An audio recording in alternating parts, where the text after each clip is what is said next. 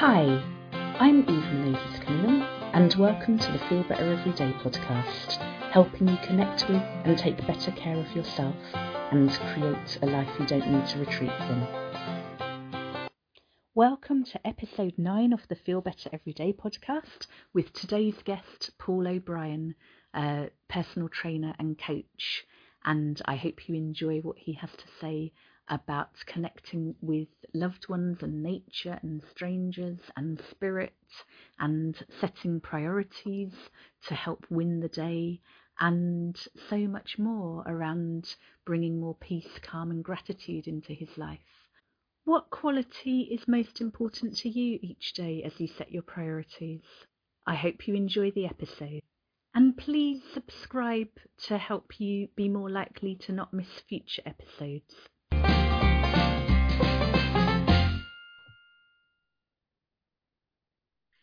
So, welcome, Paul O'Brien, and thank you so much for joining me on the Feel Better Everyday podcast. Thanks for having me, Eve. It's great to be here. Uh, and I'm thinking it's really weird because I met you kind of online before I moved to Ireland when I was researching this big move from the east of England to the west of Ireland. And you That's were right. when I got in touch about potentially teaching yoga at your studio. Um, and I met up with you on one of the visits, and your old gym was actually the first place I did teach a yoga class in this country. Yeah, I remember. I, it would have been what 20, 19. 28, 2019, was it? Okay, Yeah. wow. Yeah, yeah. I was in touch in 2018, but it got delayed. So yeah, yeah. Yeah, that's right. Yeah.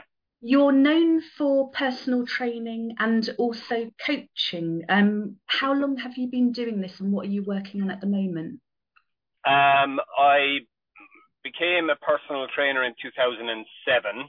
Uh, I, I studied here in Westport. Actually, there was a course run by the American Council on Exercise. So um, uh, I became a personal trainer then and a coach the following year. So I studied with the uh, Coaching Institute of Ireland in two, and became a coach in 2008. So um, yeah, so ever since then, really. What am I working on at the moment? Well, a couple of things really. I'm I'm still taking one-to-one clients uh, for a mix of both in-person and online training or or coaching. Uh, I'm currently developing a group program to kind of work with smaller groups, and that will be both an online option and a hybrid option where people can meet up once a week as well. Because I think the personal connection is something that is a little bit missing and is certainly certainly in my industry anyway. And um, not everybody wants a complete online experience. You know, they want the human contact. So I'm working on that at the moment. I'm also in the process of just getting ready for Sea to Summit, which I uh, am I'm race director for, which is a big adventure race here in Westport, as you know. So Yeah. yeah. So uh, a few different things. Yeah, yeah. I just remembered standing near the quay. Slow down, slow down. That's right. Yeah. So, can you tell me about your ideal morning routine in terms of basic self care and also any connecting with the divine? yeah, yeah. Well, I suppose first thing is I'm a huge believer in a morning routine. I've I've followed one myself for many years. Um, my ideal would be, uh, you know, being able to wake up in the morning with uh, complete peace and calm, uh, a gratitude practice as soon as I wake up before I get out of bed, um, and a little bit of kind of light reading, maybe four or five pages of a of a positive book or a spiritual book. Um, then after that, obviously greeting my wife and my son, that's a very important part of, of the routine, you know, doing that as soon as possible, uh, uh, in a loving way, connecting with my family. Um, then once I'm, I'm actually up and about, 10 minutes of exercise, stretching, mobility work, and, um, uh, some prayer and meditation then straight after that. And then a cold shower is, it would be high on the list as well. And, um, yeah, that just kind of invigorates me for the day. And then after after that, it's really just planning the day, just kind of maybe having a having a list of maybe three things that I'd like to prioritize and, and achieve that day. So I'm setting out my day and then making the bed before I before I leave the house. That would be the ideal. All of those things. Okay, and I'm wincing a bit at the idea of a cold shower, even though I sea swim throughout the year.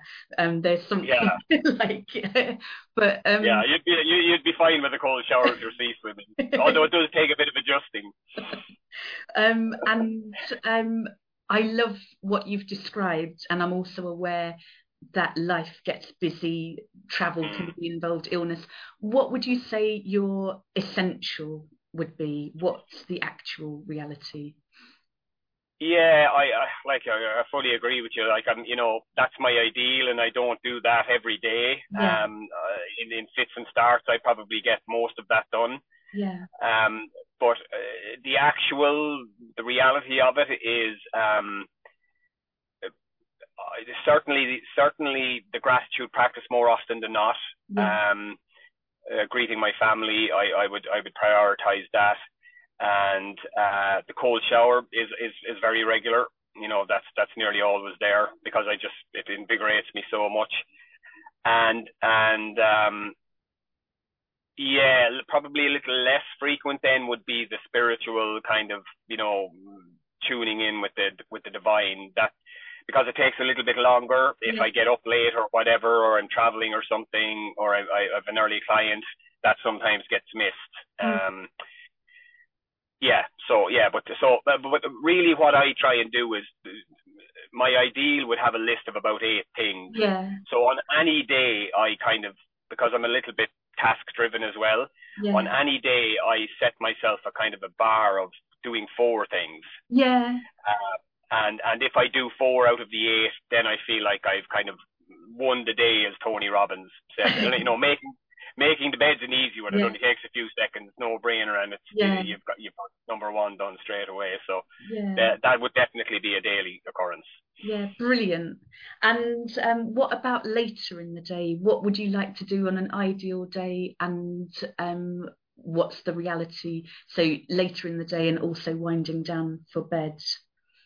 Yeah, like later in the day for me uh, would be you know uh, an intermittent fasting practice. So stop stopping eating at around 7 p.m. So that by the time I go to bed, my stomach is is is empty and I'm getting better quality sleep, uh, more restorative sleep. Um, no technology really for the last hour at least before bed. So you know I I have my phone on one of those apps that just shuts the phone down for mm-hmm. only essential messages come through. Um, not watching TV and stuff like that. Um, you know, some kind of a relaxing practice, like another a, a deep meditation, uh, a restorative meditation, music, listening to music. I would be certainly it's not something that happens, but in my ideal winding down routine, yeah. music would be in there. Music would definitely be in there. Um, and may, maybe kind of like a, uh, having a massage or having a, an Epsom salts bath or something, a relaxing bath. So that would be the ideal. Yeah. You know, having and having some time with my family to just sit down as a family and connect as a family over over dinner. Uh, uh, and the reality, you know, is yeah, it's probably a bit different, really, because you know time is uh, of an essence. You know, four times a week we sit down as a family for dinner, which I think is quite good. Yeah. in the modern in the modern world. Um, uh, yeah, certainly the phone goes off, but you know it's easy. To, I I slip back into the habit of checking the phone a little bit later before I go to bed now, watching a little bit of TV because you know there's a lot of sport on. So, yeah. um, but I would definitely have you know something to do something relaxing a half an hour before bed like read a book or, or say the prayer. I pray every night and um, those two things would definitely be in my everyday routine. So those three things family prayer and read. Yeah Wonderful. So I'd love to know um, if you could go back, like pre 2008, pre 2007, when you were starting this journey, or even further back. What love and care and advice would you like to send younger you? Oh, that's a very good question. Um, I think I would definitely say go easy on yourself.